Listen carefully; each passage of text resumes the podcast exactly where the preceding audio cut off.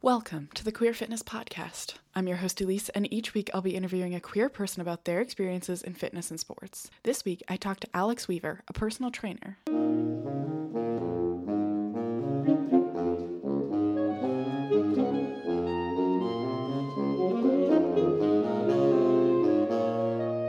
Show your support for the show, visit patreon.com slash queerfitnesspod. With three different tiers, anyone can become a patron. There's bloopers every other week, bonus content from every episode, and you can have your name on every episode if you become a co-producer. Visit patreon.com slash queerfitnesspod.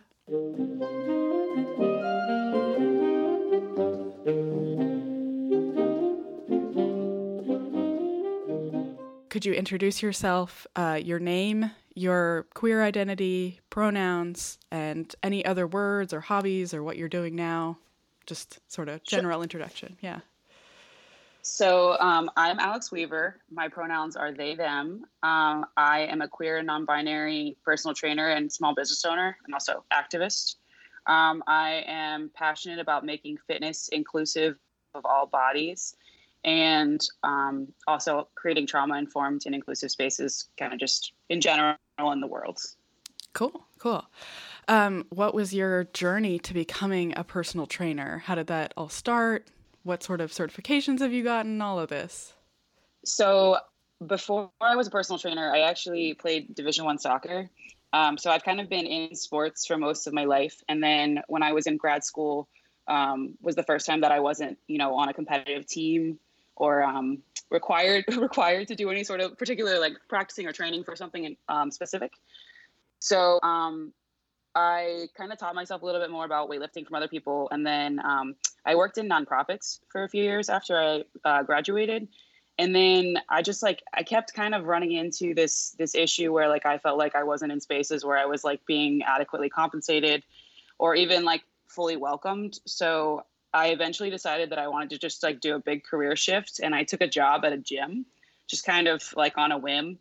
And um, after being there, now this this was a mind you like a big like a big chain gym, right? Uh, so it's not it's not at all like the kind of fitness model that I am currently um, engaged in, but uh, but it was like at the time it was a good like learning experience. But um, so I honestly would say that between like just working there and seeing how how how people were excluded or how people were told like their bodies didn't fit or you know just a, a lot of negative messaging or just negative treatment in general of um, clients kind of made me think about how the fitness model can look different. And also um, i was reading the body keeps the score um, actually while i was working there um, which is i don't know if you've read i have not read it. No tell me more. So it's so it's this it's this like very i don't know how old it is now. I think it's a few years old.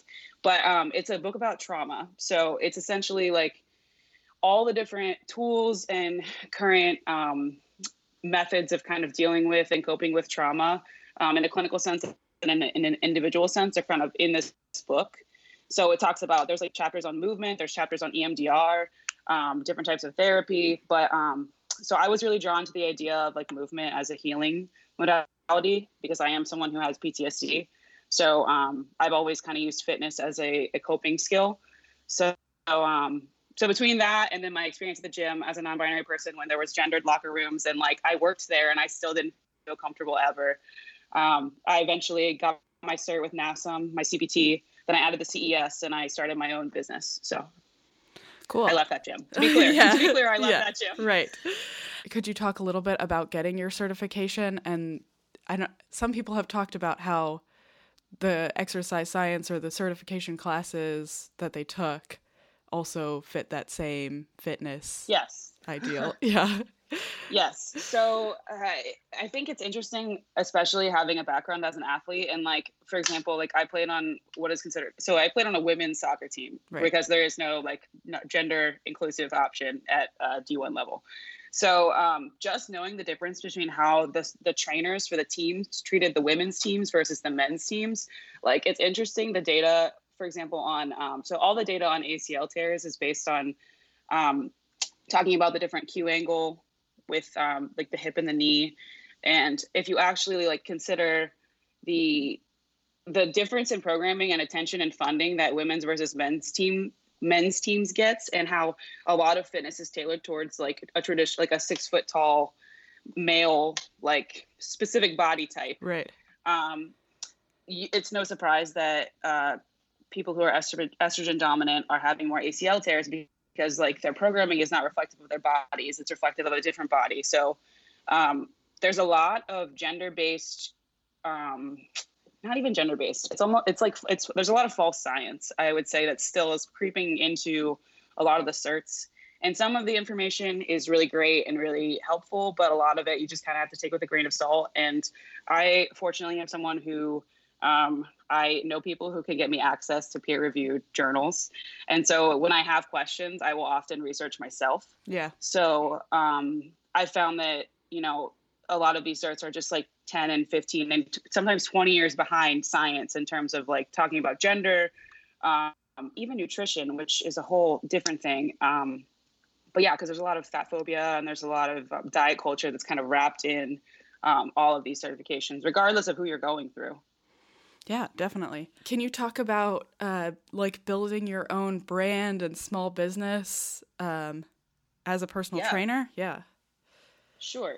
Um, so once I got certified, I I kind of started from the place of almost knowing I knew very concretely what I did not want to replicate. So that was kind of almost it almost started with my list of things that I didn't want to do was longer than my list of things I did want to do. Just a little back uh, to back up a little bit. So my master's degree is actually uh, it's a master's in theological studies and I focused in ethics. So a lot of my um, studies were around social justice and inclusivity and things like that. Um, and most of the nonprofit work that I did prior to kind of switching careers um, is in a similar vein. So I was trying to figure out how to take the social justice oriented practice that I had learned in graduate school and had been using in my nonprofit experience and kind of move it into the fitness world, which um, turned out to be actually not that difficult, even though at first it seemed like I was really, you know, um, I don't know. It, it, I, there's no one locally that's doing the same kind of work. So I think the first thing that I did was try to find like-minded people on the internet who were doing it as well.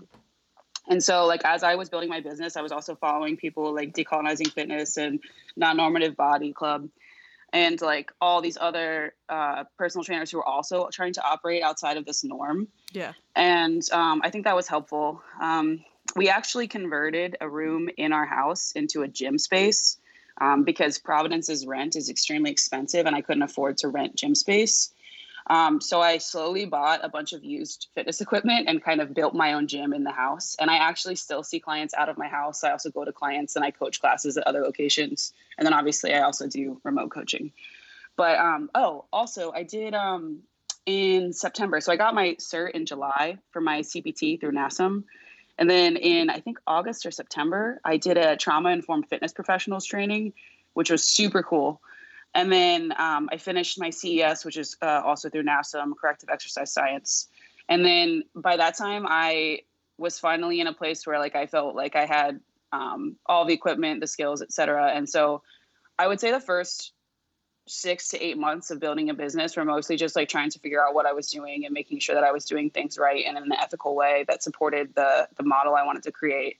And then um, in January of last year, I don't know what I, I honestly like a, a switch flipped, and then like it just was like everything kind of took off.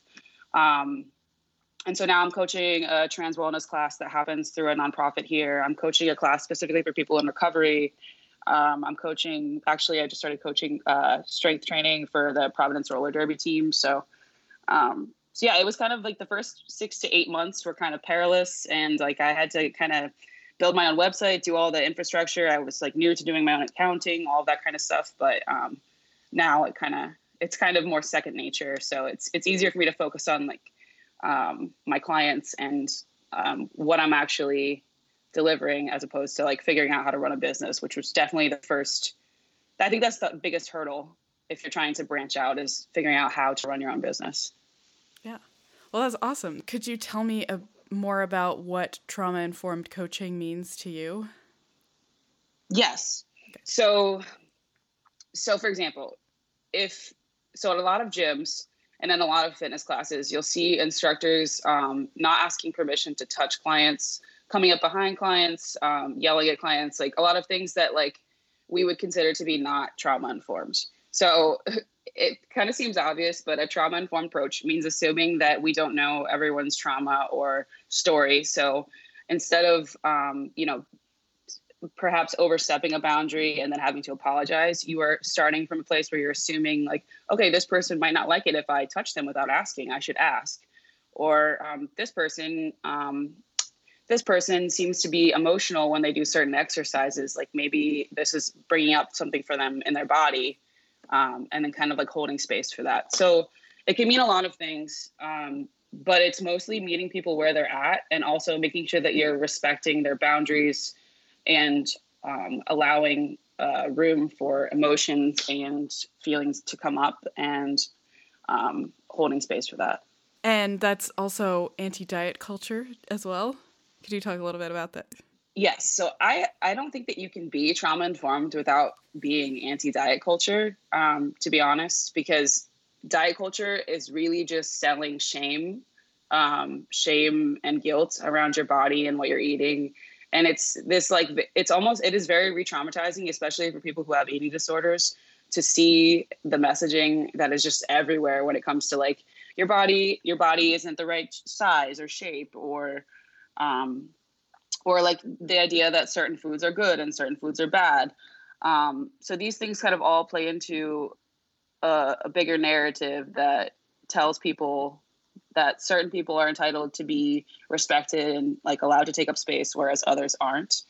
Um, which is obviously not a trauma informed way or an inclusive way of kind of um, looking at humans. Can you talk about um, some of your like chronic illness? Uh, I saw something about endo- endometriosis. Um, Ugh, yes. and and some and there was something with your shoulder too. Yes. So I'll start with the shoulder because sure. that I feel is an easier explanation. So I'll, in my right shoulder, I have something called glenoid dysplasia or hypoplastic glenoid. They've changed. There's there's several uh, different ways to refer to it. It's essentially a genetic defect, defect, which means that my shoulder joint didn't form properly. Um, I didn't find out till I was like 11. Um, and at the time, I was like, I was occasionally playing goalie for my soccer team, and I like fell and like hurt my shoulder. And so they took me for X-rays, and they couldn't figure out. Uh, if the first, the the ER doctors were like completely, they could not figure out what had happened. They thought I had broken my shoulder and a piece of bone was missing. Um, but then it turns out uh, several specialists later that um, I actually just have a deformity in my shoulder. So what it means is, um, so your glenoid fossa is where your humeral head sits in the joint, and it's typically curved, and mine is totally flat. So um, what that means is my humeral head doesn't have like a, like most people's shoulders have like a kind of a cozy space for their shoulder to sit in, whereas mine is not so cozy. So um, when I was younger, I would have issues with my shoulder subluxing, um, which is like a it's it's almost like a dislocation, but it'll pop back into joint, and sometimes it'll pinch, um, which it still does from time to time. But um, but uh, I've thankfully been able to keep up with physical therapy, and I usually go every few years or so to kind of um, to kind of work on keeping the joint stable. Um, but it definitely has affected my training. I was actually told that I was never supposed to do push-ups or pull-ups as a child after this, and then it was like, repeated at me um, when I was a teen, and I always was like, okay, well, I'm gonna do push-ups and pull-ups. So yeah, so so I kind of disregarded that. However, um, the range of motion, so the entire joint is actually rotated anteriorly, so my shoulders kind of like rotated towards the front, which caps my range of motion overhead. So um, the hardest thing for me is um, like so for example i've wanted to be able to do a handstand for literally as long as i can remember but i have such a hard time with the range of motion needed to be in that like direct like full body weight overhead position. Um, and i don't know if i will ever actually be able to do a handstand but um, i will say that i've been um, able to more concretely target my shoulder um, now that i ha- am a personal trainer and like have like I've been doing this now for almost two years, and I have a much better idea of how my joints work and like what is normal for me. So I'm hopeful that at some point I might be able to break through, but I, we can only we'll, we'll have to see. Um, but so yeah, so that's kind of um, that's my right shoulder. And then, um, so endometriosis is a little more complicated. Um, so I actually was told, I want to say, I was like 20 or 21. Um, and for reference, I'm now 29, I'll be 30 this year. Um, so I was told that I had PCOS based on the fact that I had to repetitively go to the ER for what I was told were cysts on my ovaries, and I would have like horrible, um, horrible periods, horrible cramps, like debilitating, and it's always been like that. Um, and so I, they tried me on a bunch of different birth controls. They tried all sorts of different um, like hormonal stuff. Nothing really helped. Usually, the side effects of whatever birth control were worse than the actual symptoms. Um, and then last year, I actually went to the ER again for I don't even know how many times I've gone to the ER at this point for this. Um, and they were like, "Oh, actually, we think you have endometriosis." So um, the average actual, I think the average uh, time span for endometriosis diagnosis is like eight years. So that's like pretty um, on schedule, unfortunately. Gosh. But so, um, are you familiar with what endometriosis is? I or? am, yes. But could you explain for the listeners sure. who maybe don't? Sure. So essentially, um, endometrial tissue is growing outside of the uterus, and um, at this point, they've there are studies that have found the tissue like all over the body. So um, there's really no way of knowing um, where the tissue is growing without having uh, laparoscopic surgery to excise the tissue, which is like the only real way to kind of uh, get rid of the symptoms. Um, unfortunately, last year I had a very bad insurance that would not allow me to see a specialist. And the only specialists that I was able to see that were in my network um, just kept suggesting uh, hormonal menopause or a hysterectomy, which um, I'm not on hormones, and that would be a very big, um, that would have a pretty big effect on my body and my training. So I wasn't ready for that yet. So I have I fortunately have a better insurance plan this year, so I am um, again trying to see a endometriosis specialist out of state who is now in my network for my insurance to kind of see what next steps are. But um, the the more the the more difficult um, aspects of endometriosis for me personally have been that um, last year I was having lower pelvic pain for like months on end on my right side. It feels like where my ovary would be. Um, and it got like it just to the point where that I still have it, but sometimes I forget that it's happening because I'm so used to it. Um, and then with that, I also was having this issue with my left leg where I was having radiating nerve pain and numbness down the back of my leg. And so I told my doctor, and my doctor referred me to a um, specialist who did x-rays looked at my back and there's nothing wrong with my back so then the doctor was his assumption was that it was just hormonal sciatica because it coincided with the same time in my cycle every single month. So like essentially for for roughly six months at the at a certain point in my cycle, my left leg would be numb for like several days, and it would affect like how I rock, walked, how I ran. I wouldn't be able to do like deadlifts or squats. Um, so that was a real challenge. But um, but I fortunately, I think I figured out some of the um, the mechanics of like why it's happening. Like I think it's partially due to like um, pelvic floor tightness, hip flexor tightness, which is also really common with endometriosis because you're you end up essentially clenching because you're in pain. So um, if your abdomen is in pain, your body's response is to try to stop that pain, and often that means like tightening your hip flexors, tightening your pelvic floor, all those muscles. So I've been working on doing a lot of restorative stuff and kind of rehabbing my own my own body. Yeah. And um, I have finally gotten it to a point where, like, if I start to feel that numbness creeping on, like, I know what stretches to do for my hip flexors. I know kind of how to um, how to work around it. But um, I did have to figure that out essentially by myself because they were like hormonal sciatica, nothing we can do. And I was like, okay, well, that clearly can't be the case. Now, it is possible that because you could have endo growing on your um, sciatic nerve. I am hopeful that that's not the case. I'm hoping that it's just somewhere else in the region and it's just irritating the nerve um, because of compression. But um, again, the only way that you can know is to have uh, laparoscopy done, which I am still waiting to get in with a specialist to kind of arrange that. So, so I've been doing a lot of symptom management. Um, and the other piece is that with endo, you often have pretty significant GI disruption. And so um, over the past couple years, I have had to cut out gluten, dairy, soy, um, because all of those things like I I already have pretty bad um, abdominal pain, so like adding those things in um, seemed to make it worse. And um, I did go to a GI doctor last year, and she was basically like, "Yeah, don't eat those things." So again, it has not been. Uh, it's hard to it's hard to explain how frustrating it is to have endometriosis, especially as a person who's non-binary and already has issues with um, just kind of how like the medicalization of gender has affected and impacted me. Um, so it's been it's been a challenging. That's been that's been the most challenging health wise, I would say. Yeah. Uh, speaking on the, the gender side of things, how has being non binary changed your personal fitness goals or view of your body? Like what you want from your body through fitness? Hmm. I think, I honestly think the more comfortable that I have become with who I am and my identity and kind of how how I move through the world, the more my goals have become more about feeling good and strong in my body.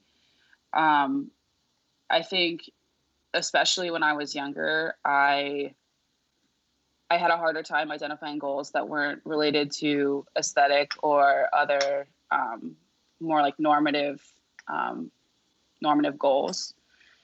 Um, I don't know. I feel like I've kind of been freed from a lot of expectations about like what my body should look like or how I should feel or um, you know even what what the right the right in air quotes kind of workout is for a person um, like me. Right. So I don't know. I just I feel like it's been it's been liberating, and I feel more like when I'm training, I do things that are fun and like I do things that are playful and like I explore like can I do this movement? Is this like is this motion even possible for me? And it's really taken a lot of pressure off of this idea that like you have to train for um, looks or for um, I don't know, even like maximal strength or whatever. Just kind of, it's made it so that it's just a, it's a movement practice that I enjoy engaging in, and like I like to set goals and I like to achieve them. But if I'm not achieving something, that's also okay. Yeah, you're just having fun moving your body and and being in that experience. Exactly. Yeah. Cool. I like that. Do you feel that uh, you give something different to your clients as a queer non-binary coach? Trauma informed, anti diet, all the things.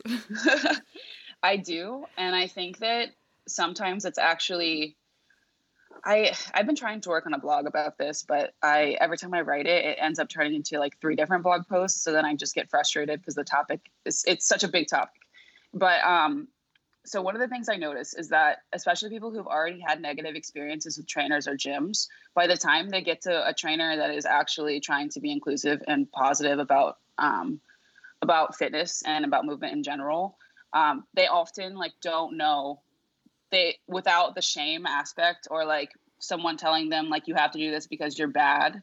Like it's so much harder for them to figure out like what what is like what do I want to do right because like a lot of clients come to me and they've ne- like their trainers have always just kind of like set goals for them and kind of like told them what they should want and so I think the most interesting aspect especially with working with clients who like also are trans and also are queer and maybe like haven't felt welcome to express what they want with their bodies is like having the space to be able to say actually like i do just want to feel good in my body and i would like to be stronger and i would like to be able to do a pull up and before you know maybe that's what they wanted but they didn't feel comfortable saying it or their trainer pushed them in a different direction. So i don't know i think the coolest part about my job is that i can literally like a, such a huge part of my job is is just helping people figure out what they can do to feel good in their body and then kind of giving them a plan to get there. Awesome. Yeah.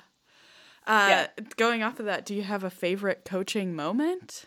One of the one of the hardest things I think for a lot of clients to learn is squats versus hinges.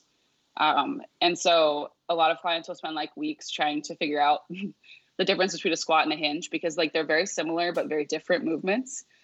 And so um, and obviously for deadlifts you need to be able to hinge so um so working with clients especially clients who like may not feel comfortable um like practicing being in a deep squat or a deep hinge position where they're they're like vulnerable right because think about it this way so in a hinge or a squat no, no matter what way you put it, you are essentially like you have to bring your hips back. And in a deadlift, you're even more like vulnerable in terms of the fact that you are like essentially bent over with your hips in the air. And so I think a lot of people feel uncomfortable with that for obvious reasons, especially if it's not something that you have grown up doing, like like squatting with a team or something like that. So it may feel like a foreign movement to your body. So when someone figures out that they can put themselves in a position that was previously uncomfortable or they felt like they were going to fall over or they felt like they look silly and they're like oh i can do this and i can be powerful. That's like such a cool moment cool, cool moment that um i don't know it's it's it's hard to explain. But like i think also having clients who've been disconnected from their bodies whether it's because of trauma or because of um, dysphoria whatever whatever the reason um, seeing them start to connect like oh this is i can feel where this is happening in my body and i can feel that um, i'm contracting the right muscle like that's also like a, it's a small thing that happens like pretty often but I, that doesn't make it any less exciting when it happens because it's like figuring out your own body it's a really cool thing to watch feel bad for example i had a, so i had a client who's a cis woman um, who's who's never really been with a trainer who wasn't telling her that she shouldn't eat things or that she needs to do more cardio or whatever. And I was like, Do you like cardio? And she was like, No one's ever asked me if I like cardio. and, and I was like, Okay, well, if you don't like cardio, unless you find something you like, you can just do weightlifting if that's what you like. And it was such a novel concept for her. And then we kind of had this dialogue that continued for weeks where we talked about, she would kind of come to me and be like, um, I was told this was bad. Is this true? And then I would be like, no. um, you can you can do what you want because you have free will. And eating, for example, a donut is not bad. Right. Like you can have a donut whenever you want. Um, and so I think just like by the time by the time we'd been working together for for I would say about six months, she would catch herself saying negative things about herself and be like, "This is a positive space," which is like a huge thing from someone who came in with like a lot of shame and guilt and kind of like realizing like I don't have to say these things about myself. So, um, all that to say, like I think that there's like plenty of space where these people, like any, honestly, anyone, anyone who's ever wanted to be involved in movement of any kind, whether it's like in a traditional fitness sense or just like in a like wanting to move your body kind of way. Like, were they aware that this was like an option? I think that people would be engaged in it. Yeah. Um, do you feel like there's anything I haven't asked? It's I feel like the more people know that this is an option, that you don't have to work with people who make you feel bad, yeah. the more the more trainers will start to recognize that like you can't sell packages off of shaming people. And right now, I think the only reason that the industry is still so built on that is because people are afraid that if they change this this this model that they will no longer like if people don't feel bad maybe they won't want to do personal training. But honestly i have had the exact opposite experience. And um like i remember when i worked at the gym i previously worked at hearing the trainers always complaining about how hard it was to sell packages and how um, they would have to so at you know traditional gyms they they have you sign a contract where you have like a set number of sessions. Right. And that's kind of how you they, they lock you in. Um, which I don't do that. I also use sliding scale for my pricing. So um, when I have told other people who I used to work with that that's what I do, they're like, "Oh my God, you're never going to make any money. How are you going to get clients?" So on and so forth. And it's like I am fully booked, and like I am not I'm not buying Facebook ads. I'm not really like doing anything in particular. This is mostly just my clients telling their friends and like then their friends coming to me because people are so tired of working out in environments that feel unsupportive and just in general discriminatory. So i think i don't know i think there's there's a there's so much space for people to you know create room for everyone um, if they want to. Yeah. and uh, we don't have to just keep doing this. Like we really don't have to keep doing this old fitness model. It's not working could you let people who are listening know where to find you? Ooh, sure. Um, so on Instagram, I am. You can find me at at Alien Athlete. Um, on my website is uh, alienathletes.co, and um, I believe the Facebook is facebook.com slash alien athletes, um, but I'm not 100% sure. If you search for alien athletes, it will come up. So. To show your support for the show, visit patreon.com slash queerfitnesspod. With three different tiers, anyone can become a patron. There's bloopers every other week, bonus content from every episode, and you can have your name on every episode if you become a co-producer. Visit patreon.com slash queerfitnesspod.